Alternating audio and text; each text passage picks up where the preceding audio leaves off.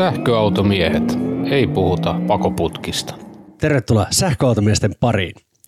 Meiltä on useampaan otteeseen pyydetty jaksoa akuista ja nyt viimeisimmän palautteen jälkeen Janne etenkin innostui aiheesta ja tänään puhumme syvällisiä akuista ja niiden tekniikasta. Ja musta Janne tuntuu, että tässä on niin paljon tarinaa, että tämä saattaa taipua pari jaksoa. Se voi olla ja ylipäätänsä, jotta tällä jaksolla on mitään uskottavuutta, niin sitä ei voi vetää pelkästään me kaksi. Mutta olemme pyytäneet ja onneksi me myöskin saaneet paikalle Ihka-aidon akkutohtorin. Tervetuloa mukaan Juho Heiska. Kiitos, kiitos teille. Juho, kerrotko sellainen lyhyesti, että minkälainen tohtorismies sinä oikein olet? Mä oon tämmöinen alun perin kemian tekniikan diplomi-insinööri, joka sitten tämän diplomi-insinöörikoulutuksen jälkeen päätti ruveta tekemään väitöskirjaa ja se väitöskirjan aihe onneksi päätyi akkuihin, niin mä oon saanut tämmöisen paljon mielenkiintoisemman osa-alueen itselleni kuin pelkän kemian, vaan päässyt oikein niin kuin akkujen Aito akkutohtori ja sä ilmeisesti opetat. Kyllä, eli mitä mä leipätyökseni teen, mä oon Vaasan ammattikorkeakoulussa energiatekniikan yliopettajana ja siellä tulee opetettua kemiaa, energiatekniikkaa ja myös ensi vuonna meillä alkaa akkukursseja, ihan ihka oikeita.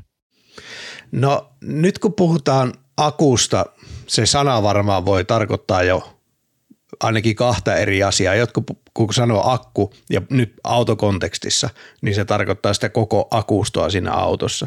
Joku toinen kun sanoo akku, niin voi tarkoittaa sitä kennoa, sitä yksittäistä pientä palasta siitä.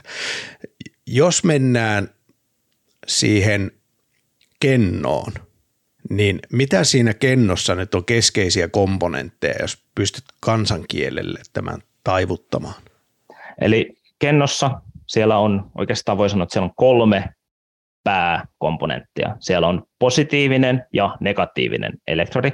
Niistä mä käytän nyt todennäköisesti jatkossa nimeä katodi ja anodi. Katodi on positiivinen elektrodi ja negatiivinen elektrodi on anodi. Ja sitten siellä on elektrolyyttiliuus, joka tarkoituksena on sitten johtaa näitä litiumioneja. Lisäksi siellä on myös tämmöisiä muita passiivisia komponentteja, joita ilman se akku ei toimi. Siellä on tämmöinen separaattori, joka on tämmöinen huokoinen muovikalvo yleensä, jonka läpi, kun, neste, kun on nestemäisen, niin se pääsee hyvin liikkumaan nämä litiumit läpi. Ja samoin myös meillä on nämä katoni anodi, ne on oikeastaan katodi ja anodi materiaaleja, ne on jotain semmoisia epäorgaanisia materiaaleja, varsinkin katodipuolella, jotka on sitten päällystetty tämmöisen virrankeräjän päälle, joka on positiiv- katodipuolella se on alumiini, kun taas anodipuolella se on kupari. Eli anodi, katodi ja separaattori, näin kaljaksi ja makkaraksi nämä kolme isointa juttua siinä. Kyllä, ja sanoisin vielä, että ne lilluu elektrolyytissä, niin sitten mennään niin kuin aika lähelle. No, mitenkä tämmöinen yksittäinen pieni akku käytännössä sitten toimii? Käytännössä toimii, mä yleensä tykkään lähteä nimenomaan latauksesta liikkeelle, eli se on niin kuin kemistinä katsoo maailmaa, niin katsoo termodynaamisesti maailmaa. Eli Totta kai. Se, se, se missä se niin kuin on, tykkää olla luonnostaan se akku, ja se akku oikeasti haluaisi olla tavallaan tyhjä. Silloin kun me ladataan sitä akkua, niin me laitetaan se semmoisen tilaan, missä se ei välttämättä halua olla niin paljon, ja se pyrkii siitä pois. Ja kun me lähdetään lataamaan akkua, meillä on tuolla katodilla, siellä on yleensä meidän akuissa on nikkeli, se tosi usein se semmoinen puhutaan redox-aktiivisesta, eli se ö, metallista, jolle tapahtuu hapetuspelkistysreaktioita. Jos ei yläasteen tai lukion kemian tunneta muista, mitä hapetuspelkistysreaktio tapahtuu, se vaan on se, että joku ioni ö, luovuttaa tai saa elektronita vastaan. Hapetus on silloin, kun se luovuttaa ja pelkistys on silloin, kun saa. Ja kun me ladataan akkua, ja laitetaan sinne ulkoinen energianlähde, laturi, joka sitten lähtee siirtämään materiaalilta, joka tavallaan sillä on, voidaan ajatella, että se on pikkusen ehkä liikaa niitä elektroneja, se voisi haluta niistä eroon. Se ei niin paljon tykkää niistä elektroneista, jolloin se nikkeli alkaa hapettumaan, se luovuttaa niitä elektroneja sinne ensiksi virrankeräjälle, joka on kiinni sinne ulkoiseen virtapiiriin. Ja nämä elektronit lähtee kulkeutumaan ulkoisen virtapiirin kautta sinne anodille. Ja anodilla siellä on taas semmoinen materiaali, joka nyt on aika usein meidän akuissa grafiitti, joka ei niin välitä niistä elektroneista, mutta koska meillä on se ulkoinen virtalähde, niin me pakotetaan se ottamaan ne elektronit vastaan, ja silloin puhutaan, että se pelkistyy se grafiitti siellä. Ja Meillä on olemassa semmoisia isoja ehtoja tässä maailmassa. Yksi on elektroneutraalisuusehto, eli plussat ja miinukset täytyy aina mennä tasan, eli meillä on nollavaraus niin kuin ulkopuolelta katsottuna. Ja mikä sitten siellä loppupeleissä tämän hapituspelkistysreaktion tasapainottaa on nimenomaan se litium, ja miksi siitä puhutaan niin paljon. Eli samalla kun meillä se nikkeli hapettuu, niin sieltä elektroni lähtee nikkeliltä ulkoiselle virtapiirille, mutta samalla myös yksi litium-ioni, joka on ollut siinä jossain sen nikkelionin lähimailla, irtoutuu siihen elektrolyyttiin, lähtee kulkeutuu sen elektrolyyttiliuksen separaattorin läpi ja päätyy sitten lopuksi sinne anodille, grafiitille ja menee sinne grafiittikerrosten väliin, joka sitten tasapainottaa sen taas siellä anodipuolella, jolloin meidän elektroneutraalisuusehto täyttyy. Ja mitä meillä on tässä tapahtunut? Nyt meillä on tapahtunut siis se, että me ollaan materiaaliteolla, joka ö, nyt niin kuin ihan tykkää elektroneista, ollaan otettu yksi elektroni, ö, tai siis joka haluaa luovuttaa elektronilla, otettu yksi elektroni sitä pois, siirrytty se materiaali, joka ei oikeasti halua niitä elektroneja. Joten meillä on nyt akku on ladattu täyteen ja se on semmoinen, niin kuin ajatella, se on pikkusen semmoinen epästabiili tila. Joten sitten kun me lähdetään purkamaan, niin me lähdetään purkamaan tämä epästabiili tila ja se tapahtuu niin kuin luonnostaan ja silloin me saadaan sieltä se e-, energia meille käyttöön, eikä se meidän tarvikaan laittaa sitä sinne energiaa sinne systeemiin. No niin, no nythän tämä aukesi ainakin itselleni kummasti. Okei, se yksi kenno toimii nyt sitten näin. Se elektroni liikkuu siitä toilta puolta toiselle ja sitten se sieltä purkautuu aikanaan pois. Miten sitten niistä tehdään sellainen akusto autoon? Me otetaan näitä kennoja, jotka on tietenkin eri kokoisia, ja yksinkertaisesti kytketään niitä sarjaan tai rinnan. Yleensä kytketään sarjan ja rinnan ensiksi moduuleiksi ja sitten kytketään näitä moduuleja vielä lopuksi sarjaan, että me saavutetaan se haluttu jännite sitten sille autolle, joka nyt on 400 volttia pyöreästi yleensä niin kuin isolle osalle ja sitten nyt on tullut näitä muutamia 800-900 voltin järjestelmiä kanssa mukaan. Ja miten se siis, jos sähkötekniikka on unohtunut, niin aina kun kytketään sarjaan, niin me plussataan se kennojännite yhteen, kun, ja kun taas sitten, tota, jos me kytketään rinnan, niin sitten se kapasiteetti plussaantuu. No näitä kennoja on erilaisessa fyysisessä muodossa, eri, puhutaan akkuformaateista, niin minkälaisia autoista löytyy?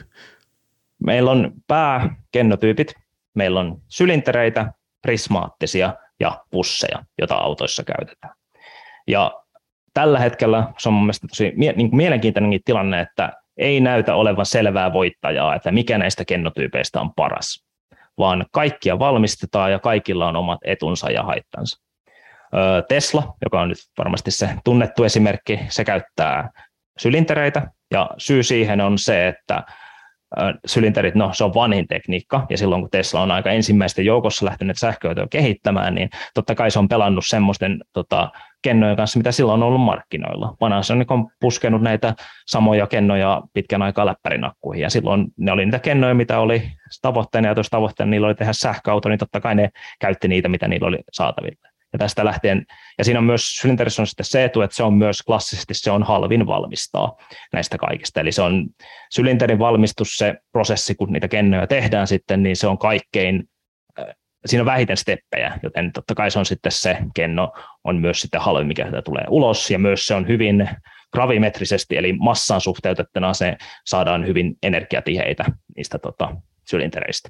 Mitäs huonoja puolia siinä sylinterissä No sylinterissä on sitten se klassinen puoli, että jos sä yrität, sulla on neljänmuotoinen tota, laatikko ja sun pitäisi pakkaa ympyröitä sinne, niin sinne jää välttämättäkin tyhjiä tilaa. Eli sä et pysty niitä tota, sylintereitä niin tiuhaan pakkaamaan neljän muotoisen tilaan oikeastaan mitenkään. Sulla se on joku 70 prosenttia on se, semmoinen niin kuin 60-70 prosentin täyttö, mitä sieltä yleensä saadaan niillä sylintereillä, kun siellä on kaikkea jäähdytystä ja muuta väliin. Sylinteriössä on sitten se vielä huono puoli, että koska akut, kun niitä käytetään, niin ne pakkaa lämmetä latauksessa ja purussa, ja se lämpö pitää saada sieltä pois, koska lämpö on aika, se, kaikki, kaikki on lukenut akkupaloista ja tietää, mitä käy, jos akut lämpenee liikaa. Ja jos sitä ei saada jotenkin johdettua pois, niin no, sitten ne palaa, mutta sylinterit, ne ei oikeastaan tykkä, ne, miten ne haluaa johtaa sitä lämpöä on nimenomaan näiden napojen kautta, eli sieltä plussan pohjasta tai päältä, se on se tehokkain tapa, miten se johtuu se lämpö, koska siellä on sylintereiden sisällä sen ne, öö, nämä foliot, minkä päälle nämä aktiiviset materiaalit on päällystetty, niin ne on tehty semmoiseksi, vähän niin kuin vessapaperi mun mielestä hyvä esimerkki, minkä näköinen se akku, miten ne on rullattu tuonne tota, sinne sylinterin sisään. Ja se ei tosiaan johda niin kuin kovin hyvin lämpöä niiden vessapaperin niin kuin siivujen läpi, vaan ainoastaan pystysuunnasta eli niiden napojen, napojen kohteen. Ja tästä johtuen sitten niin kuin se jäähdytys on vaikeampaa sylintereillä ja niissä saattaa ene, esiintyä enemmän tämmöisiä niin kuin lämpötilagradientteja siellä yhden sylinterin sisällä. No entäs nämä prismaattiset ja pussikennot, mitä hyvää, mitä huonoa niissä on? Prismaattiset, se on, mikä prismaattinen kenno yleensä, se on tämmöinen suorakulmainen särmien muotoinen kenno, ja niitä nyt voidaan valmistaa ihan niin, minkä muotoisia tahansa, nämmöistä mitä on jo puhutaan paljon, puhutaan Katlin isoista prismaattisista kennoista, ne on tosi pitkiä, samoin PYD, näistä Blade-kennoista, nekin on prismaattisia kennoja, mutta ne on vielä pidempiä. Eli, mutta mikä niissä on kumminkin, ne on kumminkin kaikki suorakulmaisia särmiöitä, eli sä saat pakattua ne ihan älyttömän tiiviiksi. Eli sulle ei tule niin kuin sitä Ö, ei jää hukkatilaa, kun sä saat käytännössä miltään 100 prosenttia sun täyttöasteen, kun sä alat muodostaa sitä akustoa. Ja Prismaattinen on tosi laaja käsite, niitä on tosi monta eri tapaa, miten sä saat laitet täytettyä sen niin kun sitten, kun sulla on se prismaattinen on tavallaan puhutaan vaan, että se on se kuori, mikä sillä kennolla on, mutta miten ne sitten ne foliot, minkä päällä on ne akun aktiiviset materiaalit on siellä prismaattisen sisällä, niin se vaihtelee, niitä on eri tapoja, ja ne kaikki sanotaan, että ne on prismaattisia kennoja. Joku jopa sanoo, että vaikka jos ne ottaa pussikennoja ja lataa, latoo niitä prismaattisen niin kuin kuoren sisään, niin ne kutsuu sitä sen jälkeen prismaattiseksi kennoksi. Eli tota, mutta sä voit myös tehdä sille, että sä otat sen saman vessapaperirullan, ja sitten sä puristat sen kasaan, ja laitat sen sitten semmoisen prismaattisiin kuoriin. Ja tämähän on se niin kuin puhelimen akku, on tämmöinen prismaattinen kenno, tämmöinen Nokia 330 tyylinen, jos nyt muistatte vielä näin klassisia juttuja. Ja prismaattisessa on sitten se hyvä puoli, siinä on enemmän pinta-alaa ja ne on paljon helpompi jäähdyttää, koska siinä on nimenomaan, se on helpompi johtaa se lämpö ulos sieltä. Ja prismaattisessa on vielä se, että koska mulla on, meillä on metallikuori, missä se on, niin ne on tukevia ratkaisuja. Me ei tarvita tavallaan mitään ylimääräisiä rakenteita, että se pysyy se prismaattinen kenno kasassa. Sitten meillä on vielä se kolmas, joka on pussikennot, joka on sitten tota, no ne on yleensä teoriassa ainakin niiden energiatiheys pussikennolla on kaikkein suurin, joka yksinkertaisesti, miksi se on näin niin kuin kennotasolla, johtuu siitä, että tota, se pussi, minkä me laitetaan, niitä englanniksi on semmoinen hauskinta, kutsutaan joskus coffee back cells, eli kahvipussikenno, joka se tulo nimenomaan siitä, että se kenno samalla lailla, miten se ladotaan sinne pussin sisään ne aktiiviset materiaalit ja pussikennon klassisesti ne leikataan semmoiseksi siivuiksi ja kasataan sinne pussikennon sisään, niin se on tämmöinen kahvipussin tyylinen pussi, minkä se laitetaan sitten kiinni ja sinne laitetaan elektrolyyt. Mutta siinä on se huono puoli, että tämä, se kahvipussi ei anna semmoista rakenteellista tukea sille ollenkaan. Eli meidän pitää olla tosi varovaisia, miten me käsitellään, ja myös sitten tehtaalla, kun näitä valmistetaan, niin meidän se robotiikka, mikä siihen tulee sen ympärille, niin sen pitää olla paljon varovaisempaa, että me ei taitella niitä kennoja niiden käsittelyn aikana. Mutta lämpö on myös helpompi johtaa pussikennoista ulos.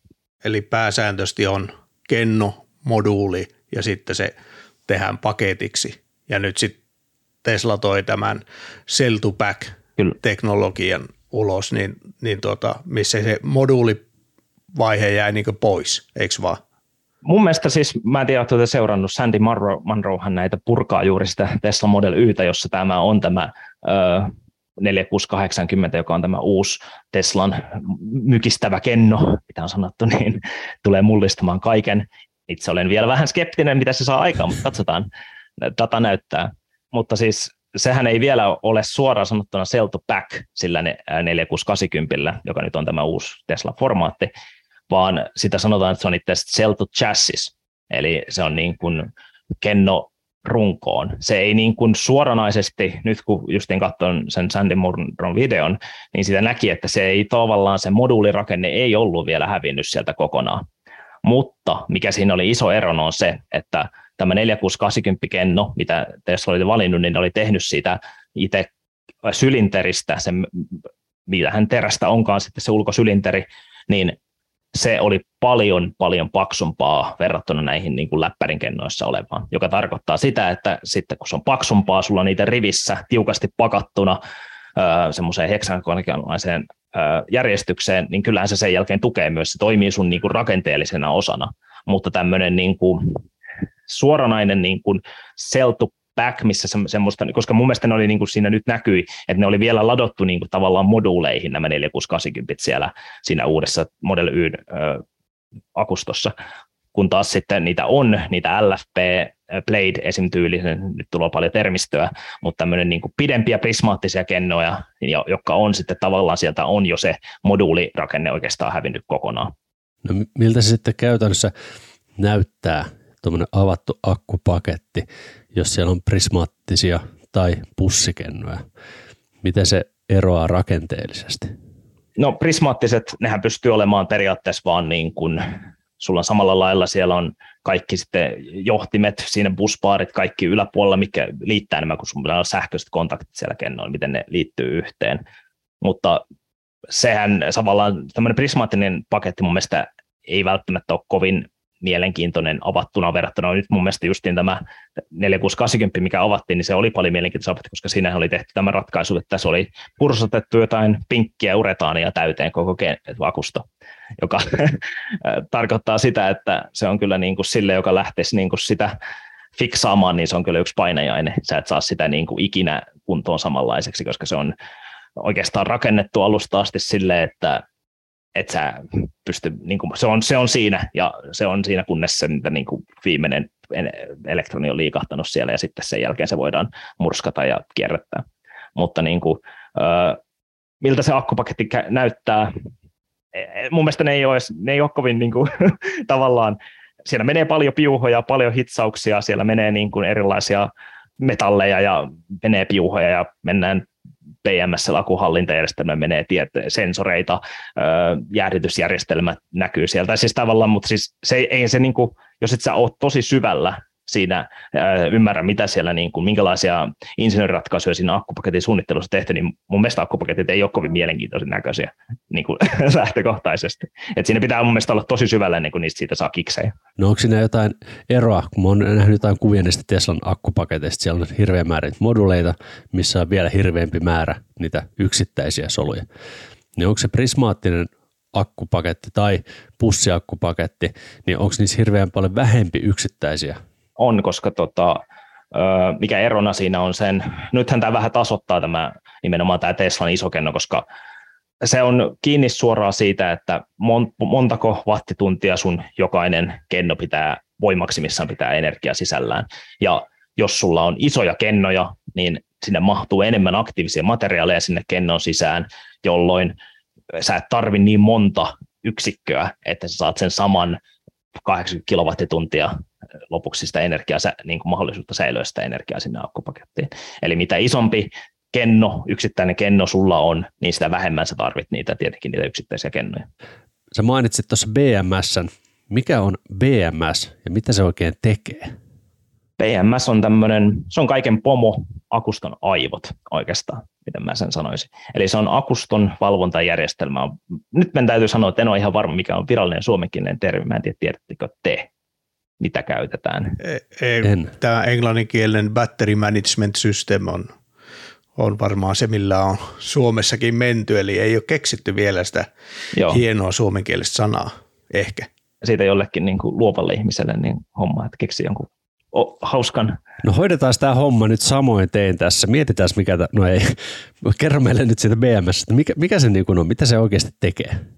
Minkä mä sinulle sanoin, että siellä akustossa siellä on erilaisia sensoreita upotettuna sinne akustoon, ja yksinkertaisesti se BMS saa näiltä sensoreilta tietoa. Eli mitä siellä sensoreita siellä on?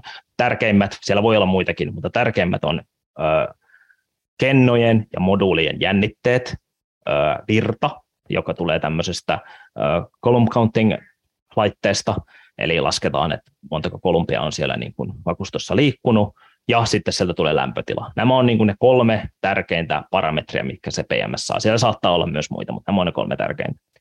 Ja mitä se PMS tekee, niin se pitää sen paketin loppupeleissä turvallisena. Se on oikeastaan mun mielestä varmaan PMS niin kuin ensimmäiseksi tärkein tehtävä se katsoo sen, että me ei voida ottaa liikaa virtaa sieltä akustosta tai liian vähän. Tai siis että sieltä tulee aina sopiva virta ulos, ja se myös kertoo sen, että jos joku painaa vaikka kaasua ja akusto on vaikka ylikuumenemassa, niin se sanookin, että ei, ei sovikaan. Me, mä voi antaa noin paljon virtaa tälle, tälle ESU, ESUlle, että älä, älä pyydäkään noin paljon ja, ja rajoitetaan vähän toimintakykyä jotka nyt on aika epätodennäköisiä nykyään sähköautossa, kun niissä on niin hyvät kaikki muut jäähdytysjärjestelmät. Mutta se PMS on kumminkin se aivot, mikä koko ajan pitää sen koko semmoisen niin kuin tasapainottelevan paketin kasassa.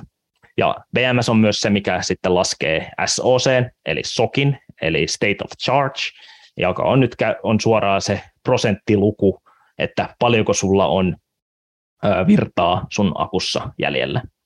Tämä on tämä State of Charge, se on aika tämmöinen, se on se, sillä on helppo tapa ja vaikea tapa määrittää se, ja PMS ö, nykyään sähköautossa käyttää sitä vaikeinta, vaikeampaa tapaa.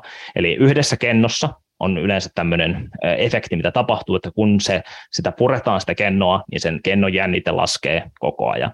Ja me ollaan, kun me ollaan näitä mittailtu labrassa, niin me tiedetään hyvin tarkasti, että kun se on jännite tipahtanut sieltä 4,2 voltista, joka on se tämmöisen normaali NMC-kennon maksimijännite, vaikka tipahtunut jonnekin 3,7 volttiin, niin silloin me tiedetään, että siellä on noin 50 prosenttia siitä virrasta jäljellä enää siellä kennossa. Ja sitten se Tämä vaan sitten, kun se tietää sen jokaisesta moduulista, jokaisesta kennosta, niin se sitten se kertoo lopuksi käyttäjälle, että suurin piirtein sun akkupaketilla on 70 prosenttia jäljellä kapasiteettia hyvä. Jolloin sitten se tietenkin, miksi käyttäjä on sitä kiinnostunut, se saa tietää siitä, että montako kilometriä mä voin ajaa vielä tällä mun sähköautolla. Ja ilmeisesti sehän ei ole aina ihan eksaktia tiedettä, että montako prosenttia on, että jos se näyttää kaksi prosenttia, niin silti hinuri voi kutsua. Kyllä, se ei todellakaan ole eksaktia tiedettä. Niin kuin mä sanon, että se, tämä on se yksinkertainen tapa, että sä tuijotat jännitettä ja päättelet siitä, mikä sun SOC on.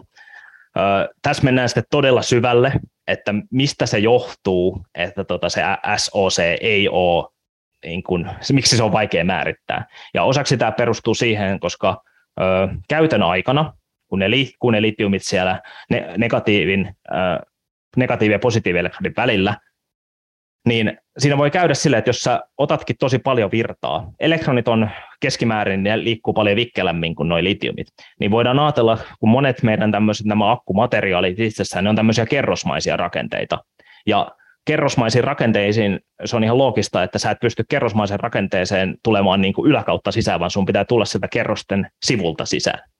Ja siinä kohtaa, kun sä vaikka lataat akkua tosi nopeasti, grafiitti on hyvä esimerkki tästä, siksi mä otan sen, on se, että grafiitti, ne on isoja isoja semmoisia 2D-levyjä, ja sä et tosiaan pääse sinne sieltä niin kuin yläpuolelta läpi ollenkaan niitä litiumit, ja niiden pitäisi päästä sinne kuitenkin tasapainottamaan se systeemi, koska muuten me rikotaan elektroneutraalisuusehtoja ja termodynamiikan jumalat ei tykkää siitä. Joten mitä meidän pitää tehdä, tai mitä siellä tapahtuu, on se, että sinne menee niitä elektroneja kyllä tosi nopeasti tai negatiivista varausta, mutta sitten nämä litiumit, ne jää vähän niin kuin tukkoon siihen semmoiselle niin materiaalin rajapinnoilla. Ja sitten ne siinä niin kuin tasapainottaa sen systeemin, että okei, ne pysyy.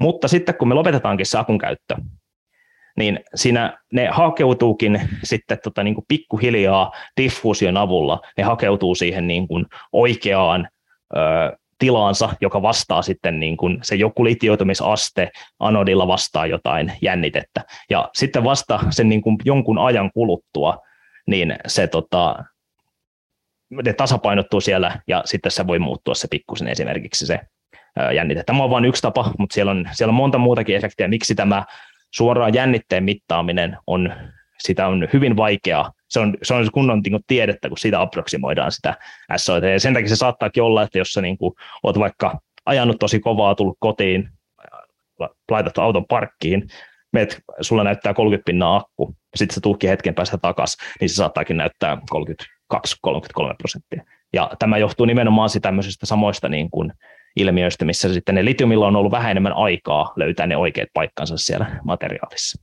No siis mullahan on, on kokemusta tässä, että SOC näyttää, että akussa on 2 prosenttia. Tarkoitti, että pitäisi päästä 6-7 kilometriä. Lähestyin SOK, eli tuota, Lahden Prisman toimipistettä, niin se yhtäkkiä hyppäsikin nollaa ja kertoi, että enää ei ajeta, vaikka piti olla kaksi prosenttia. Computer says no. Joo. Sen sijaan, että olisin soittanut hinurille, olisi pitänyt aiemmin laturille. Pitääkö näitä akkupaketteja jotenkin tasapainotella? Pitää. Jos me elettäisiin täydellisessä maailmassa, niin meidän ei tarvitse tasapainottaa akkupaketteja. Mutta se vaatisi sen, että joka ikinen kenno, mikä meillä siellä akustossa on, ne olisi niin kuin ident, täysin identtisiä. Öö, mitä mä oon lukenut tästä niin kuin nykytilanteen sähköauton kennoista, niin ne on kyllä tosi hyviä siinä. Eli mitä se BMSn yksi tehtävä on, niin sehän on nimenomaan näiden niin kuin kennojen tasapainottaminen. Ja se, mitä se tasapainottaminen on se, että kun me ladataan tai puretaan lataaminen on taas parempi esimerkki, on se, että koska ne kennot on pikkusen rakenteellisesti erilaisia, ja sitten kun jos ne on rinnan niin kuin yhdessä pötikässä nämä kennot, niin teoriassa se virta, mikä sieltä niiden läpi pitäisi kulkea, pitäisi olla sama, mutta todellisuus on rumaa ja se ei ole, koska ne voi olla pikkusen eri lämpötiloissa ne kennot, niissä saattaa olla niin kuin valmistuksesta johtuvia pikkusen erovaisuuksia niissä kennoissa, joten se virta, mikä niistä menee läpi niistä rinnan olevissa kennoista ei ole täysin identtinen kaikissa. Ja tämä yksi PMSn tärkein tehtävä, tärkeä tehtävä on se näiden niin kuin kennojen pitäminen tasapainossa. Mutta se virta on oikeasti tosi tosi pieni, tämä tasapainotusvirta. Sehän on, se on niin kuin se on siellä, mutta se on niin kuin millivateissa, mitä se niin kuin, si, ää, puhaltaa sitä tehoa, vaikka niin kuin, yleensä siis tehdään passiivisella nykyään, on aktiivinenkin vaihtoehto, mutta ää, passiivinen tapa on semmoinen, että jos meillä on vaan, meillä on joku jännite, minkä me halutaan lataa meidän kenno, ja se meidän kenno saavu, joku kenno saavuttaa sen, silloin me kytketään se semmoiseen CMS, no mä en ole taas sähköinsinööri, niin joku varmaan osaa selittää paremmin, kytketään se tämmöiseen CMS-kytkimeen, joka kääntää sen silleen, että se puskee sen ylimääräisen energian vaan resistori eli lämmöksi sen ylimääräisen energian, että näillä muilla kennoilla tässä rinnakkaiskytkennässä on aikaa, että ne pääsee siihen samaan varausasteeseen kuin se paras kenno. Tämmöisen voi omassa autossa havaita, jos ostaa semmoisen OPD-palikan ja ja sitten kännykkään jonkun softan, niin monesti voi katsoa niin ihan kennon tarkkuudella, että mikä se yksittäisen kennon jännite on. Ja siitä jopa näkee, että jos niistä yksi on selvästi alempana, niin se on joskus merkki siitä, että se yksittäinen kenno siellä saattaa sitten olla elinkaarensa päässä. Ja Kyllä. pystyy sen epätasapainon havaitsemaan. Miten se balansointi tehdään? Miten mä nyt balansoin tuon Skodani akun? Ei kannata itse ainakaan lähteä. Eli vie jollekin, joka sen osaa tehdä. Ö, mutta käytännössä siinä hyvin tarkasti speksataan se sun akku, katsotaan mikä se niiden niin kuin sen hetkinen varaus, eli SOC on jokaisen niisten kennon, ja sitten käytännössä ö, vaikka manuaalisin keinoin, niin varataan se nykyään varmasti, täytyy sanoa, että tämä, tämä ei ole todellakaan mun niin kuin vahvo alue, että miten, miten mä tekisin sen itse, ei mitään hajua, en uskaltaisi tehdä, en uskaltaisi koskea akkupakettiin, mutta kumminkin, että ne ideana siinä on se, että me ladataan ne kaikki rinnassa olevat kennot ihan täysin samaan varausasteeseen, jolloin toivotaan sitten, että koska syy, miksi ne menee epätasapainoon, on myös sitten se, että niillä saattaa olla pikkusen eri itsepurkautumisnopeudet niillä kennot, niin toivotaan, että se on johtunut jostain muusta syystä, että se on mennyt pikkusen epätasapainoon kuin sitten tästä itsepurkautumisesta, koska sitten se semmoinen balansointi, niin se on oikeastaan vaan semmoinen laastari. Ei se, niin kuin jos siellä on siinä rinnakkain kytkennässä, jos siellä on joku kenno, joka itse purkautuu nopeampaan kuin muut kennot, niin ei siinä auta mikään balansointipiiri loppupeleissä, vaan sitten se jossain kohtaa se, se moduuli on oikeastaan selvä. Mikä sun mielipide on muuten? Jotkut sanoo, että silloin tällöin se auto kannattaisi tai sitä BMSn suorittamaa balansointia kannattaisi avittaa sillä, että sä ajat sen akun tyhjäksi ja sen jälkeen sä hitaasti lataat sen täyteen ja annat sen olla myöskin siinä varaustilassa useita tunteja, eli siinä kun se SOC näyttää 100 prosenttia. Niin, niin tuota, onko tässä mitään mieltä sun näkökulmasta? No, mä oon sen verran konservatiivi akkujen elinjän että mä pyrin, mullakin on sähköauto ID4 tuossa pihalla, mä pyrin laitteessa välttämättä lataamista sitä ikinä täyteen, mutta tietenkin sitten kun se tarvii, niin joo. Mutta tota, kyllä sillä on, mutta se perustuu mun mielestä enemmän siihen, että se, koska jos et sä ikinä lataa sun akkua täyteen, niin siinä tulee nimenomaan, puhuttiin tästä SOCn tilan niin kuin tarkasta määrittämistä, se, tulee, se muuttuu koko ajan vaikeammaksi, mitä kauemmin meillä on siitä tilanteesta, että meidän akku on ollut täysin täynnä. Eli se toi pystyy, niin kuin, kun sä lataat sen aivan täyteen, niin se, se, saa, se tuo niin kuin tavallaan sille PMS-piirille uuden nollapisteen, mistä se pystyy sitten taas lähteä iteroimaan uudestaan ja uudestaan sitä ö, uutta SOC-arvoa, joka sitten tota, todennäköisesti parantaa sitä niin koko suorituskykyä, koska se SOC on niin kuin hyvin olennainen osa myös niin kuin kaikelle muulle, mitä siellä, niin kuin, miten nopeasti se pystyt lataa sitä ja mikä energiamäärä siellä on saatavilla. Miten sitten, kun jos akkupaketeissa on niitä erilaisia kennoja eri valmistajilla, niin onko se sitten että on BMSn kannalta parempi, että niitä olisi vähemmän kappalemääräisesti, niitä yksittäisiä kennoja tai sitten niitä moduuleita? Mun mielestä joo, kyllä. Tämä olisi niin kuin siis mun niin kuin semmoinen, niin kuin, mutta sekään ei ole niin kuin välttämättä kovin helppo. Tai siis sitten se voi antaa, niin kuin, jos sä pystyt valmistamaan paljon kennoja, jos on pieni eroavaisuus, niin ne pystyy vaikka toimimaan ihan hyvin niin kuin rinnan, ei mitään ongelmaa, mutta jos, sitten, jos sulla onkin kaksi kennoa ainoastaan rinnassa, niin se onkin isot erot niissä kahdessa kennossa, mikä sulla on, niin se saattaa niin kuin, koska se yksi rinnan kytketty palikka, se periaatteessa voidaan ajatella, että se toimii aina yhtä hyvin kuin se huonoin kenno siinä rinnan kytketyssä niin kuin segmentissä. Joo. Eli tota, plussat ja miinukset, mutta tota, mitä näin nyt katot, mitä tapahtuu, niin siihen suuntaanhan se on menossa. Eli koko ajan, siinä on myös valmistustekninen syy, se on halvempi valmistaa isoja kennoja, niin kuin kun mitataan sitä kilowattituntia per dollari, ää, anteeksi dollaria per kilowattitunti, niin se on halvempia valmistaa, plus sitten se, että siihen suuntaan ainakin kaikki on menossa, että ne pyrkii tekemään todella isoja kennoja, jotka sitten niin kuin säästää myös valmistuskustannuksissa.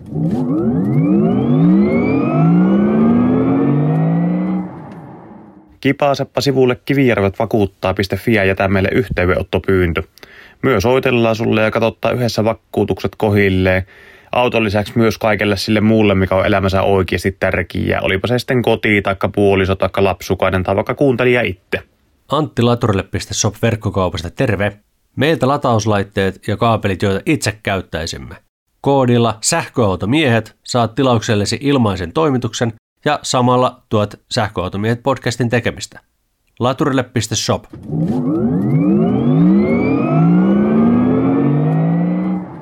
Mennään akkukemioihin. Sehän tarkoittaa sitä, että on monesta eri materiaalista tehtyjä niitä akkukennoja. Juho nyökkäilee, hyvä. Minkälaisia akkukemioita on käytössä tällä hetkellä autoissa? tällä hetkellä taitaa suurin osa sähköautoissa muualla kuin Kiinassa olla, perustuu vielä tähän NMC 622-kemiaan. Eli mistä tämmöiset sanat tulee, on nikkeli, mangaani, koboltti, oksidi. Ja että mistä tämä kryptinen 622 tulee, on siitä, että siinä on kuusi osaa nikkeliä, kaksi osaa mangaania ja kaksi osaa kobolttia. Aina, että siellä on niin nikkeli 0,6, mangani 0,2, koboltti 0,2, O2, eli kaksi happiatomia. Ja tämä on niin kuin se perusyksikkö, mitä sitten toistetaan mili, mili, miljoonia ja miljardeja kertoja, ja siitä se, niin kuin se itse mat, akkumateriaali koostuu. Ja tämä muodosti kumman puolen siitä kennosta? Tosiaan hyvä tarkennus. Tämä on se katodi, eli positiivielektrodi, on tämä. Ja tässä on tämmöinen pitkä historiallinen juttu, että nämä akkujen niin kuin nimet ö, käytännössä aina nimetään nimenomaan tämän positiivielektrodemateriaalin mukaan. Ja syy tavallaan tälle on, ja musta tuntuu, että sitä myös pidetään niin kuin kaikkialla kirjallisessa tai niin kuin julkisuudessa tärkeämpänä on sen positiivielektrodin ö, mutta syy on se, että käytännössä negatiivielektrodin puolella kehitystä ei ole ehkä niin kuin siellä ei ole niin paljon vaihtoehtoja, siellä pystyy, se on niin kuin mun mielestä negatiivielektrodipuoli, niin anodipuoli on jopa tärkeämpi kuin positiivielektrodipuoli. Se on, se on, siellä, se on siellä, missä menee enemmän asioita pieleen, on nimenomaan tämä anodipuoli. Mutta tota, se johtuu siitä, että sitä suurin piirtein sitä semmoista samanlaista anodipuolta on aina käytetty näissä kennoissa, niin sen takia näitä on ollut järkevä kategorisoida nimenomaan sitten tämän positiivin eli katodipuolen kautta. No mitäs akkukemioita siellä Kiinassa sitten käytetään? Kiinassa on nyt tosi paljon noussut tämmöinen kuin LFP, litium-rauta-fosfaattikemia, joka nyt on varmasti kaikki kuulu koboltin ongelmista, nikkelinkin ongelmista. Siellä on monia tämmöisiä ekologisia kriisejä ja humanitaarisia kriisejä tai ongelmia liittyy näiden materiaalien saamiseen, niin LFP on tämmöinen litium-rautafosfaatti, jossa rautaa ja fosfaattia on huomattavasti helpommin saatavilla kuin sitten tota, nikkeliä ja kobolttia muun muassa on. Tässä täytyy vielä antaa tämmöinen honorable mention vanhalle Nissan Leafille, joka on sitten, se, se on taas sitten käyttänyt aivan eri kemiaa ja semmoista kuin LMO, joka on litium-mangaanioksidi, joka on sitten se on myös rakenteeltaan pikkusen erilainen kuin nämä nykyiset. Eli käytännössä voidaan sanoa, että suurin osa Tesla, Teslalla on se Model 3 ja mun mielestä se Model Ykin tullut sillä LFP-kemialla Suomen markkinoille, mutta suurin osa näistä Teslan malleista on tällä NMC, anteeksi, Tesla käyttää NCAta, se on, se on hyvin lähellä NMC, joten voidaan puhua nyt vain yleisellä tasolla NMCstä. Ja NMC on tämmöinen kerrosmainen rakenne, jossa meillä on kerroksia, nikkeli, nikkeliä, se on kerros, jossa on nikkeliä, mangan ja kobolttia aina sekaisin, mutta siellä on eniten aina sitten yhdessä kerroksessa on tietenkin sitä nikkeliä. Ja ne on koordinoitunut sillä lailla, että siellä on aina, se on semmoinen oktaetri, eli siellä on kuusi happiatomia on koordinoitunut aina yhteen nikkeliatomiin, mangani- tai kobolttiatomiin, ja ne muodostaa sitten tämmöisen niin kuin ihan täydeltä kerroksen, ja ne litiumit on sitten näiden kerrosten välissä, ja siltä se niin kuin visuaalisesti näyttää se NMC tai NCA-kemia. Se NCA on hyvin lähellä NMC periaatteessa. Mihin sä luulet, että tämä on lähitulevaisuudessa nyt menossa – kovasti akkukemioita kehitellään, niin jos nyt puhutaan vaikka tästä vuosikymmenestä, 20-luvusta, niin mitä meillä on 20-luvun loppupuolella autoissa? Mä uskon, että nimenomaan tämä litium-rautafosfaattikemia tulee yleistymään ihan valtavasti, johtuen ihan vaan siitä, että en tiedä kuinka paljon kuulintelit on seurannut, mutta akkumateriaalien hinnat on lähtenyt nousuun. 2022 vuosi ainakin on semmoinen, että näyttää, että akkukennojen hinnat ei tule enää alaspäin, ainakin hetkellisesti, johtuen ihan vain siitä, että materiaalikustannukset on noussut niin isoksi. Ja se on nimenomaan näillä NMC-kemioilla, siellä on sitten nikkeliä ja koboltteja, jotka on kalliita metalleja, ne ostaa niiden niin kuin yksikköhintaa, niin seitä johtuen se ei ole enää se hinta, tippunut samalla lailla, niin kuin tässä viime 2010-luvulla se oli joka vuosi, oli halvempia ja halvempia kennoja.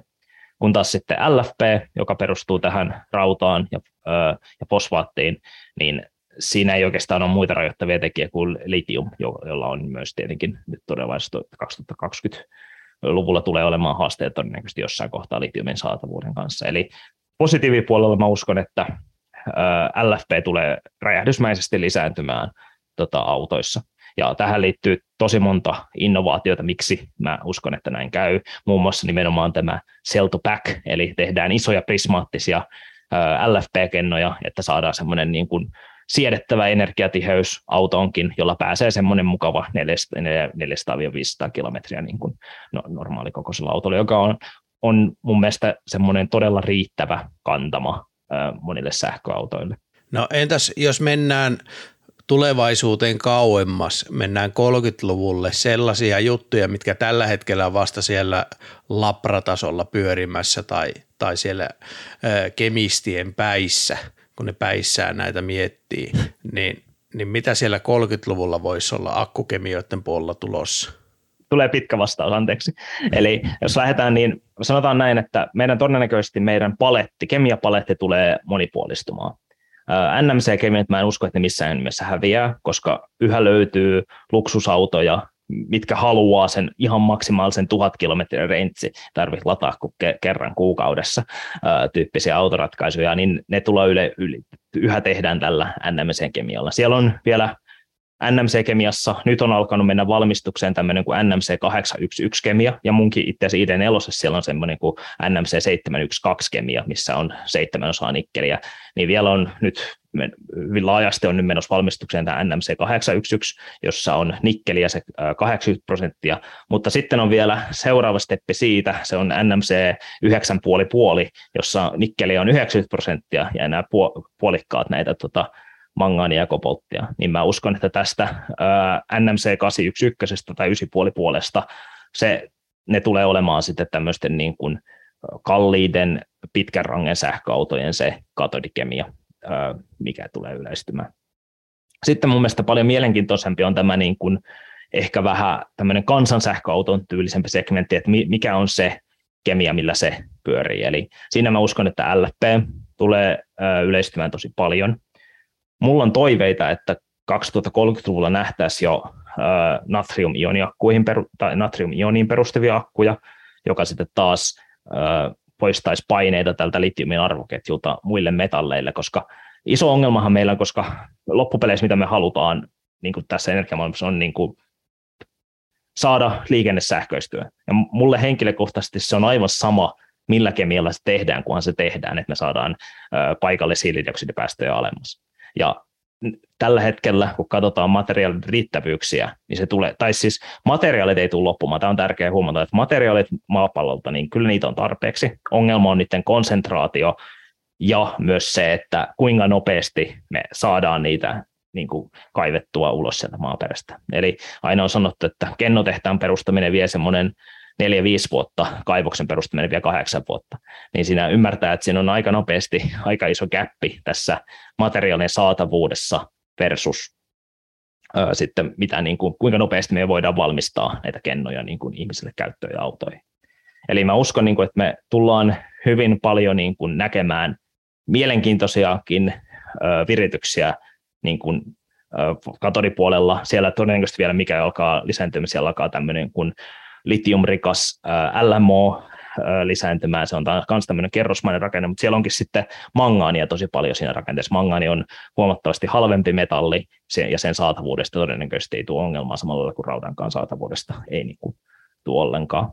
LFPtäkin kehitetään koko ajan, vaikka se niin sinnekin LFPn voi laittaa vähän mangaania, joka nostaa sitten taas sen energiatiheyttä pikkuisen. Ja nyt, nyt me ollaan puhuttu vasta katodipuolesta. Eli sitten mitä tapaa alkaa tapahtumaan anodipuolella, missä mä en edes niin maininnut, mitä siellä on tällä hetkellä. Eli anodipuolella tällä hetkellä mun mielestä state of art on yhä grafiitti anodi. Öö, sähköosassa on sekoitettuna hieman piitä sinne grafiitin mukaan, mutta sitähän massaprosenttisesti sitä on noin 2-5 prosenttia siitä, että suurimmaksi osaksi ne on grafiittia ne öö, negatiivielektrodit. Ja tämä tulee todennäköisesti muuttumaan sille, että ne pysyy grafiittina vielä aika pitkään, mutta se piinosuus kasvaa ehkä semmoiseen 10-15 prosenttiin. Siitä itse asiassa isommaksi sitä ei kannata itse asiassa nostaa, koska piillä on tämmöinen hauska, se, miksi, tai no, aletaan siitä, että miksi me halutaan sinne piitä. Siinä on ö, parikin juttua. Pii sallii nopeamman pikalatauksen. Se menee hyvin syvälliseen, niin kuin pitää tutkita näitä jännitekäyriä ja selittää sen avulla, että miksi, miksi tämä tapahtuu näin. Mutta lyhyesti se voi ajatella, että kun grafiitilla sulla oli vain se yksi pinta, mistä sinne litiumia pääsi sisään, piillä niitä, se on vaan semmoinen partikkeli, niin se litium voi tulla mistä tahansa siihen litiumiin sisään. Mutta mikä piillä on ongelma, vaikka se on tosi energiatiheä, sinne saadaan säilyttyä tosi paljon niitä litiumeita sinne piihin, mutta samalla kun sä säilyt niitä, niin se paisuu. Se maksimissaan voi olla jopa 400 prosenttia, tilavuusprosenttia sen paisuminen.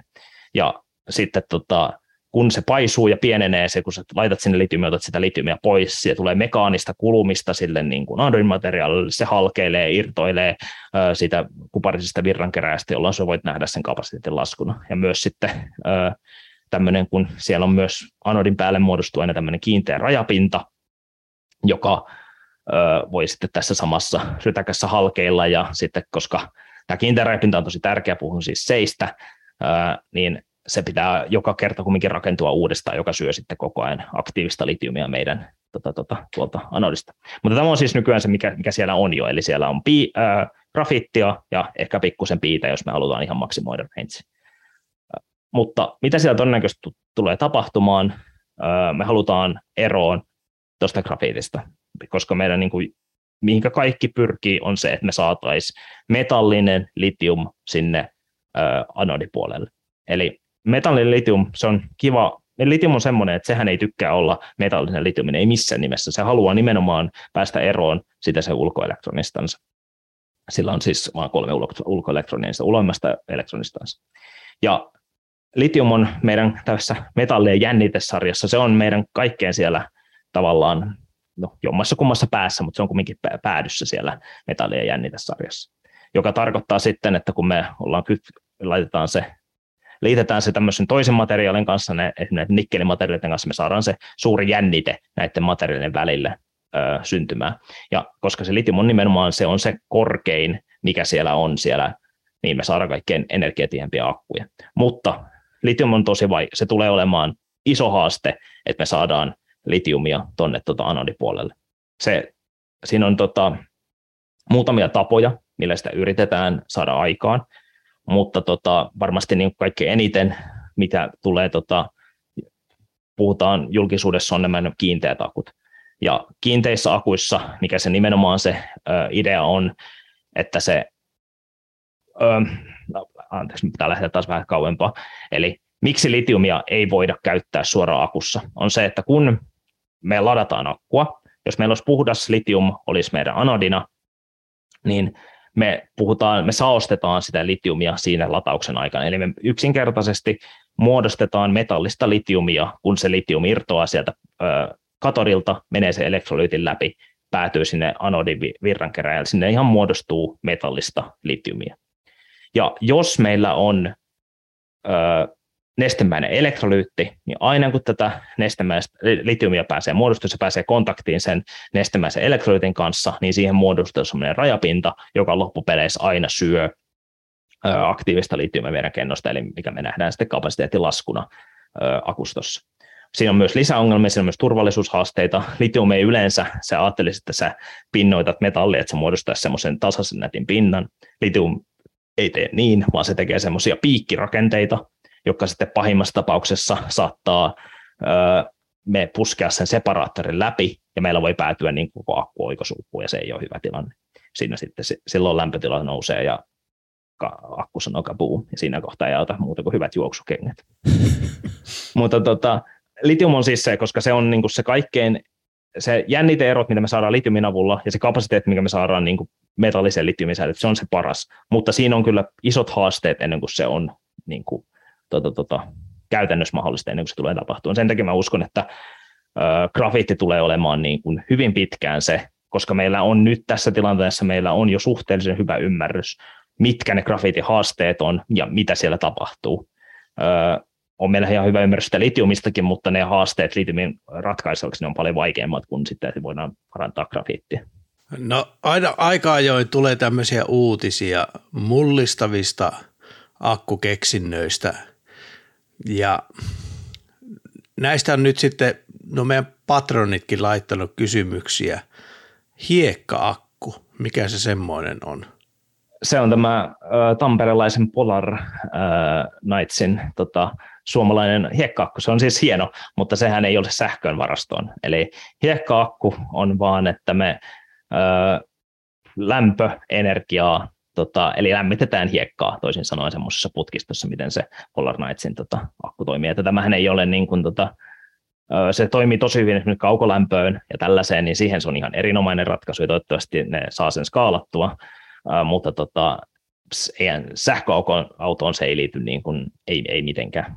No entäs tällainen kuin grafeeniakku, mikä se on? Grafeeni on, öö, puhuin aikaisemmin grafiitista ja siinä grafiitissa on niitä kerroksia, niin jos me pystytään irrottamaan yksi näistä öö, grafiitin kerroksista, niin se, sitä yhtä kerrosta kutsutaan grafeeniksi. Ja se, millä lailla se toimii, niin se ei ole enää suoraan hapetuspelkistysreaktio, vaan se on enemmän niin kuin kondensaattori, miten se toimii. Se puhutaan superkondensaattorista, siinä on se litium samalla lailla mukana, mutta tota, mitä se grafeeni tuo, se tuo todella korkean tehotiheyden, eli ne on niin kuin, sä pystyt tosi nopeasti isoja virtapiikkejä tallentaa ja ottaa pois semmoisesta grafeenipinnasta, mutta se energiatiheys ei ole niin korkea grafeenilla verrattuna grafiittiin, koska se ei pysty samalla lailla interkalaation avulla säilymään niitä tota, litiumioneja kuin toi niin kuin grafiitti. Mulla on myös yksi kyssäri. Mikä on solid state akku? Solid state akku on äh, ihan tavallinen litiumiiniakku, mutta siinä solid state akussa nimensä mukaan ei ole sitä nestemäistä elektrolyyttiä. Eli iso osa, miksi meidän niin kuin akut vanhenee, ää, miksi se kapasiteetti laskee, on oikeasti elektrolyytin ongelmiin liittyviä juttuja. Ja miksi se solid state, miksi sitä hypetetään niin paljon, niin siinä on parikin syytä. Se, tuo, se sanotaan, että se tuo turvallisuutta nimenomaan, kun me saadaan sieltä se palava elektrolyytti pois. Sanotaan myös, että se voisi nopeuttaa lataamista. Mä oon vähän skeptinen tästä, koska yleensä ne kiinteät elektrolyytit ei johda yhtä nopeasti tota ioneja, mitä se litiumit johtaa, mutta sitten jos meillä on jo se litium siellä anodipuolella, niin sitten se kyllä voi pitää paikkansa toikin väite, mutta se solid akku, se on, ne on siis ihan näitä, se, ne tulee käyttämään näitä ihan samoja katodi- ja anodimateriaaleja kuin mitä nykyisin on käytössä. mutta sieltä on vaan poistettu se nestemäinen elektrolyytti ja sinne väliin on laitettu joko tämmöinen keraaminen oksidi, sulfidi, polymeeri, niitä on muutamia tämmöisiä kiinteä akkuvaihtoehtoja. Eli niistä kiinteistä akuista ei ole, niin kuin, niistä on niin paljon hypeä tällä hetkellä, ja niistä niin kuin, no en ole nyt tehnyt teknologia-analyysiä kaikista, mutta QuantumScape on ainakin semmoinen, mistä puhutaan paljon, ja se on aika paljon näyttänyt julkisuuden dataankin, että niillä on jotenkin toimiva kiinteä akku jo niin kuin olemassa. Se näytti, että ne syklasi 800 purkulataussykliä, eli täydestä tyhjään yhden, yhdessä tunnissa aina yksi purku- ja näytti, että se kesti 800 sykliä, joka oli niin kuin siis jo ihan niin kuin kunnioitettava suoritus yhdelle kennolle. Ö, mutta tota, tässä pitää ottaa huomioon, että se, se QuantumScaping akku, se ei oikeasti ole vielä täysin kiinteä akku, mitä laboratorioissa tällä hetkellä tutkitaan. Eli se QuantumScapingin akku on oikeasti, että sieltä on otettu vaan se separaattori, mikä on tällä hetkellä muovia, eli se on halpaa kuin, no ei nyt ihan täysin ilmasta, mutta se on kuitenkin halvempaa kuin se äh, kiinteä elektrolyytti tulee olemaan. Ja sieltä on poistettu se nestemäinen elektrolyytti siitä niin kuin niiden välistä, mutta mitä QuantumScapekin tekee, on yhä, että siellä katodipuolella on sekoitettu se semmoinen niin kuin, se ne, nestemäinen elektrolyytti on yhä sekoitettu sinne katodimateriaalin sekaan ja muodostuu enemmän tämmöinen ehkä hammastahnan tyylinen ö, materiaali sinne katodipuolelle. Ja tämä on, se tehdään nimenomaan siitä, että koska täysin kiinteässä akussa ö, aineiden niin kuin kiinteä kiinteä rajapinta on tosi vaikea hallita ö, ja että siitä saadaan niin kuin, kestävä, koska näillä materiaaleilla pakkaa olla iso ongelmista että materiaalisesti, mitä siellä tapahtuu, on se, että nämä, niiden tilavuudet muuttuu, kun niitä purkuja puretaan ja ladataan, josta johtuu sitten mekaanisia rasituksia. Ja nestehän on siitä hyvä, että se, ei se, vaikka se rasittuu se materiaali, se muuttuu se muoto, niin neste pysyy mukana, se ei niin kuin välitä siitä. Mutta jos sulla, jos sulla on täysin kiinteä akku, niin sun pitää saada insinöörinen ne rajapinnat semmoiseksi, että ne kestää ne tilavuuden muutokset, ja se ei ole helppoa. Mutta mitä se QuantumScape tekee, on nimenomaan se, että silloin katodipuolella sinne on sekoitettu se nestemäinen elektrolyytti suoraan sinne katoditahnaan, kun taas sitten silloin tuolla anodipuolella silloin on se metallitium, mitä ne met- met- metalloi pinnoittaa sinne niin kuin purun ja latauksen koko ajan niin kuin uudestaan ja uudestaan. Mutta kohtaa se Toyota saa sen solid statein valmiiksi, mikä on ihan just valmis. Kyllä. Ja sitten kukaan ei osta enää mitään muuta kuin pelkkää Toyotaa mä kirjoitin justiin väitöskirjaani tämmöisen lauseen, että tota, toi, se oli silloin, mä olen sen 2021 alussa kirjoittanut sen lauseen, että Toyota lupasi tuoda 2021 kesällä ensimmäisen niin auton markkinoille, niitä löytyy tämmöinen lainaus, ja sitten mulla oli vaan siinä kommentti, että jos se pitää paikkansa, niin kaikki tämä tässä väitöskirjatyössä tehnyt kehitys on turhaa, koska mä nimenomaan painin näiden niin kuin rajapintojen kanssa ää, siinä niin kuin väitöskirjatyössäkin, niin, mutta se, se on oikeasti se haaste on ihan valtava, ja tässä pitää mun mielestä ottaa huomioon sekin, että Öö, nyt ne on niin tuommoisella labra, ehkä, ehkä joku jopa jo pienen pilottiskaalan tasolla nämä niin kuin paikat, missä näitä kiinteitä akkuja valmistetaan siinä on vielä aika pitkä matka siihen, että me päästään tämmöiselle gigafactory-tasolle valmistamaan näitä akkuja.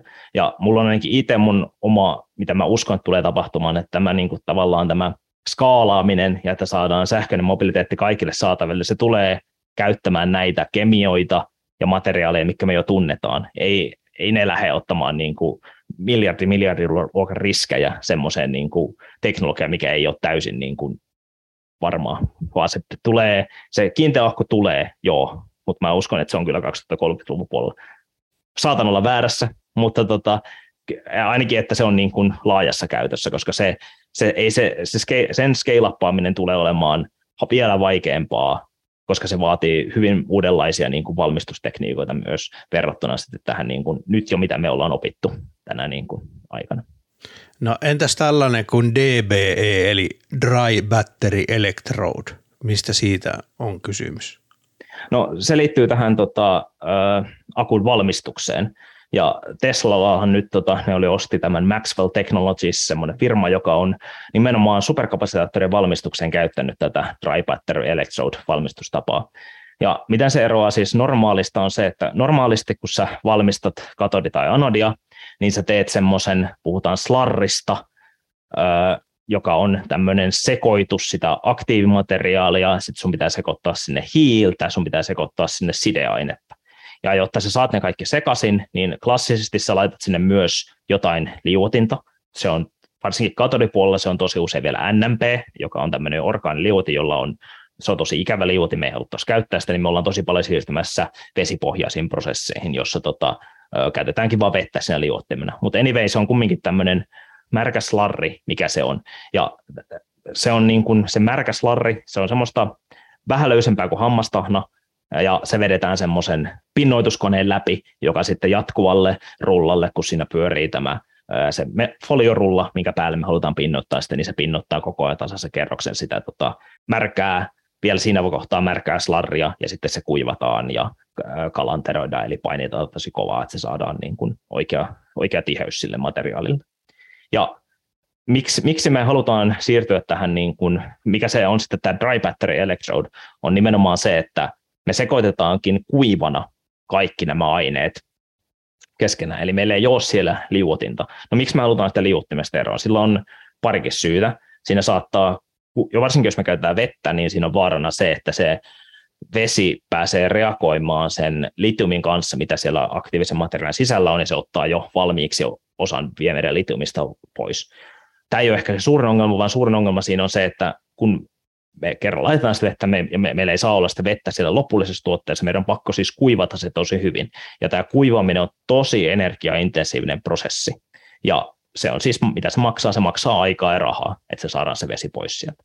Ja mitä tämä siis tekee, tämä kuiva-aineet, me sekoitetaan vain kuivat aineet, ja sitten me, siellä on semmoinen, niin kuin, siitä muodostuu vähän enemmän semmoinen taikina, ja sitten me laitetaan se suoraan semmoisen kalanterointi, eli kahden semmoisen hyvin painavan rullan läpi, mikä on kuumennettu johonkin 200 asteeseen, ja painetaan se siitä läpi, joka sitten sulattaa siellä sopivasti siinä, kun sinne on laitettu oikeanlaista aineet. E, mä en, mä en todellakaan tiedä, miten ne laittaa sinne, ja se on niiden patentoitu teknologia, niin ei todellakaan varmasti myöskään kerro mulle, mutta se sulattaa sitä pikkusen, jolloin siitä saadaan semmoinen niin kuin samanlainen elektrodirulla sitten lopuksi ilman mitään näitä kuivatusvaiheita.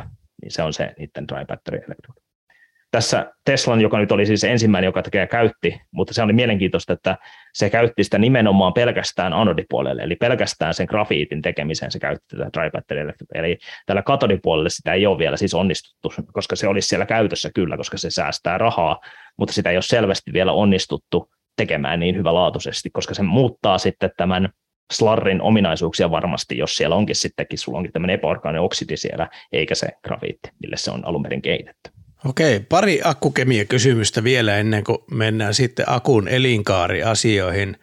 Ö, osa autoista on aika hyviä lataamaan kylmällä. Tämä on aika vähän tämmöinen pohjoisen pallonpuolisko ja Suomi-spesifinen juttu.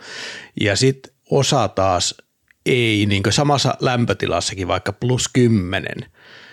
Mikä akun kemiassa tekee siitä hyvän talvella? Elektrolyytti. Se on, se on lyhyt vastaus. Eli elektrolyytti se on oikeasti, mikä se on? Siellä on jonkinlainen litiumsuola, suurin mitä yleensäkään se on niin litium PF6, eli siinä on fosforia ja fluoria, ja sitten se on tämmöinen uudempi LIFSI, on myös mitä sinne nykyään lisätään. Ja mitä sinne tapahtuu, kun me yritetään lataa kylmällä akkua, meidän se elektrolyytti, kun se on nestemäinen, se, siitä tulee jähmeämpi. Ja siinä tapahtuu se, että se ei johda enää yhtä hyvin niitä litiumionoja lävitseen, jolloin meidän sen elektrolyytin resistanssi kasvaa ja ö, siinä on sitten tämmöinen, se, no, se resistanssi kasvaa, meillä muuttuu enemmän, tulee enemmän hukkalämpöä, mutta sitten meillä on myös se, että se anodin, nyt menee syvälle, se anodin potentiaali tippuu tosi matalaksi, jolloin voi tapahtua tämmöinen ikävä lieveilmiö kuin metallisen litiumin pleittautuminen. Ja tämä on monella tavalla se on niin kuin suuri haaste kylmälataamisessa. Eli kylmälataamisessa on, mikä siinä siis tekee, me halutaan, tämä metallinen litiumin pleittautuminen, se on, se on pikalatauksessa aina sama ongelma. Eli jos me liian nopeasti, mä puhuin viimeksi tota siitä, että ne, voi jär, ne jää jumiin ne tota, ne ei mahdukaan sinne grafiitin väliin niin nopeasti ne litium, kun niitä tavallaan tarvittaisiin sinne grafiitin väliin. Niin niillä voikin käydä sillä että elektronit tuleekin siihen tota, johonkin holleille sinne reunalle, ja se hyppääkin sille litiumille siinä kohtaa. Ja meille muodostuukin metallista litiumia siellä anodilla. Ja tämä on tosi huono juttu akun elinjän kannalta johtuen nimenomaan näistä metalliseen litiumiin liittyvistä haasteista, eli että se reagoi heti sen elektrolytin kanssa, ja jos sitä on tarpeeksi, niin se muodostaa semmoisia dendriittejä, semmoisia puunoksamaisia rakenteita, jotka saattaa johtaa sitten oikosulkuihin, ja öö, sitten yleensä niissä käy vielä silleen, että ne puunokset katkee keskeltä, ja se metallinen litium jää sinne niin kuin kellumaan sinne akun sisälle, ja se ei ole enää meidän aktiivista litiumia, joten se, se on mennyttä. Eli se, miten sitten saadaan pikalataus toimimaan niin kuin kylmemmässä tai yleensä ylipäätäänkin lataus. Mä oon itse tosi niin kuin, varovainen olisin kyllä niin kuin kylmässä akun lataamisen kanssa. Se on niin kuin mun mielestä, jos sulla on tosi kylmä akku ja sä alat tunkemaan sinne tosi nopeasti virtaa, niin silloin välttämättäkin käy silleen, että sulla alkaa metallista litiumia pinnottumaan sun anodin päälle. Se, se vaan on niin kuin fysikaalinen fakta. Öö, syy, siinä on muutamia tilanteita, jossa me tavallaan voidaan välttää sitä, että sitä muodostuu niin paljon, se on se, että akku on tyhjä, koska se, jos meillä on akku tyhjä, niin se siinä kohtaa se on paljon se anodi, se anodi on siinä kohtaa tyhjä, se grafiittilevy välistä on tyhjät, sinne on helpompi vielä siinä kohtaa päästä sinne sitä litiumia sisään, mutta se, se tulee koko ajan, mitä täydemmäksi se meidän grafiitti tulee sitä ö, litiumista, niin sitä vaikeammaksi se tulee se litiumin saaminen sinne grafiittilevyjen väliin. Ö, ja siinähän kohtaa, tämä tästä teille varmasti tuttu, että pikalataminen loppuu aina siinä kohtaa, kun on 80 prosenttia. Ja se johtuu nimenomaan tästä, että se viimeinen niin pätkä, mitä me siellä ladataan, niin se, sä et vaan pysty tekemään sitä ö, äärettömän nopealla virralla, koska muuten sulla kaikki litium ei pääsisikään sinne grafiitin sisään, vaan se muodostaisikin sitä metallista litiumia siihen materiaalin pinnalle, joka sitten tota, olisi huono akun keston kannalta. Eli miten sitä saadaan sitten niin kuin estettyä, tehdään, muokataan meidän elektrolyyttejä sillä lailla, että se, ne johtaa paremmin kylmässä. Siinä pystytään vaihtamaan orgaanisia liuottia erilaisia, pystytään tekemään kaikkia lisäainekikkailua. Mutta myös sitten se vaikuttaa se, että miten se itse kenno on suunniteltu. Eli normaalisti sä ajattelet, miten sä lähtisit, jos sä lähtisit itse vaikka rakentamaan kennoa, niin sä lasket, että mun katodipuolelle mahtuu 10 elektronia, ja silloin mulla pitää olla se, mun anodi pitää olla mitotettuna sille, että sekin materiaali pystyy ottaa 10 elektronia vastaan. Mutta tämä ei ole se, miten ne akut on yleensä tasapainotettu, vaan yleensä ne tasapainotetaan silleen, että se, ö, meillä on 10 elektronia meidän katodilla, jotka voi lähteä, mutta meillä onkin anodipuolella 12 tai 11 elektronipaikkaa. Eli me ylimitoitetaan meidän anodipuoli ihan vaan sen takia, että tota se grafiitti ei ikinä saavuta sitä ihan täyttä litiointitilaa, koska se on myös termodynaamisesti tosi huono tila sille. Onko sillä koboltilla vaikutusta sen akun toimintaan kylmässä?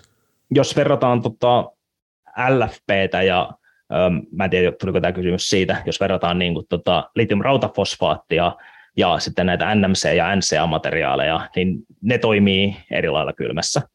Ja tämä taas johtuu sitten tota, ää, tämän NMC ja LFP rakenteellisista eroista. Eli NMC on tämmöinen, niin silloin niitä 2D-levyjä päällekkäin, ja joten sulla on kaksi tavallaan litiumin liikkumissuuntaa, miten, ne, miten se litiumi pääsee ulos ja sisään sieltä. LFP taas, siinä on tavallaan levymäinen rakenne, mutta siellä on semmoiset, se PO4, mikä siinä LFP-molekyylikaavassa on, se, se on yhdistänyt nämä kerrokset toisiinsa kiinni. Se tekee sitä materiaalista paljon stabiilimman, mutta se tekee myös sen, että sen LFPn ei, se ei pääsekään litiumit enää liikkumaan ö, XY-suunnassa, vaan ne pääsee liikkumaan pelkästään X-suunnasta sen materiaalin läpi. Ja tästä johtuen ö, LFPlle yleensä käytetään paljon pienempää kidekokoa, koska ne, tavallaan se, että jos sä haluat sieltä LFP-kiteen kes, keskeltä sen keskimmäisen litiumin ulos sieltä materiaalista, niin niiden kaikkien litiumit, siitä sen edeltä pitää päästä jommalta pois ennen kuin se keskimmäinen pääsee. Ja tästä puhutaan, että sen, se LFPn kiinteän litiumin diffuusio LFPssä on paljon hitaampaa kuin NMC ja NCAsta. Ja tästä sy- syystä, koska se vielä diffuusio hidastuu vielä enemmän kylmässä, diffuusio on siis sitä, kuinka aineet sekoittuu luonnollisesti, niin se LFP-diffuusio tippuu vielä kovemmin kylmässä kuin NMC. Ja tästä johtuen niin kuin, tavallaan NMC-akut ainakin paperilla toimii paremmin niin kuin kylmällä säällä. Tai niin kuin pakkasella ainakin. Loistavaa. Nyt me ollaan saatu ehkä tällainen perustieto pakettiin ja seuraavassa jaksossa sitten me jatketaan elinkaariasioista, latauskäyräasioista ja monesta muusta, niin päätetään tämä ensimmäinen osa tähän. Ja mikäli haluat sitten jatkossa tukea tämän podcastin tekemistä, niin suunta osoitteeseen patreon.com. Siellä voit liittyä sähköautomiesten patroniksi. Ja tässä vaiheessa kiitämmekin meidän rakkaita patroneitamme. Ensimmäisenä pääsponsorimme Jussi Jaurola ja Vempele.fi sekä muut sponsorit Harri Ruuttila, John Erik Sivula, Kirsi Immonen ja Miikka Tuomola. Unohtamatta muita patroneita, jotka ovat Antti Tuominen, Harri Jokinen, Jimi Voutilainen, Martti Saksala, Are Laakso, Heikki Silvennoinen, Janne Tolvanen, Jussi Hiatala, Kalle Holma, Komstro, Matti Jouhkimo, Matti Karumaa, Miikka Karhuluoma, Mika Keskiheikkilä, Mika Reinikka, Mikko Kaltiokallio, Niko Ostrov, Olli Vähätalo, Oskar Karsson, Sauli ja Samuel Jusliin, Timo Ruokolainen, Vikke Niskanen ja Ville Viittanen. Kiitos. Kiitos patukoille, kiitos kuulijoille. Moi moi. Moi moi. Sähköautomiehet. Ei puhuta pakoputkista.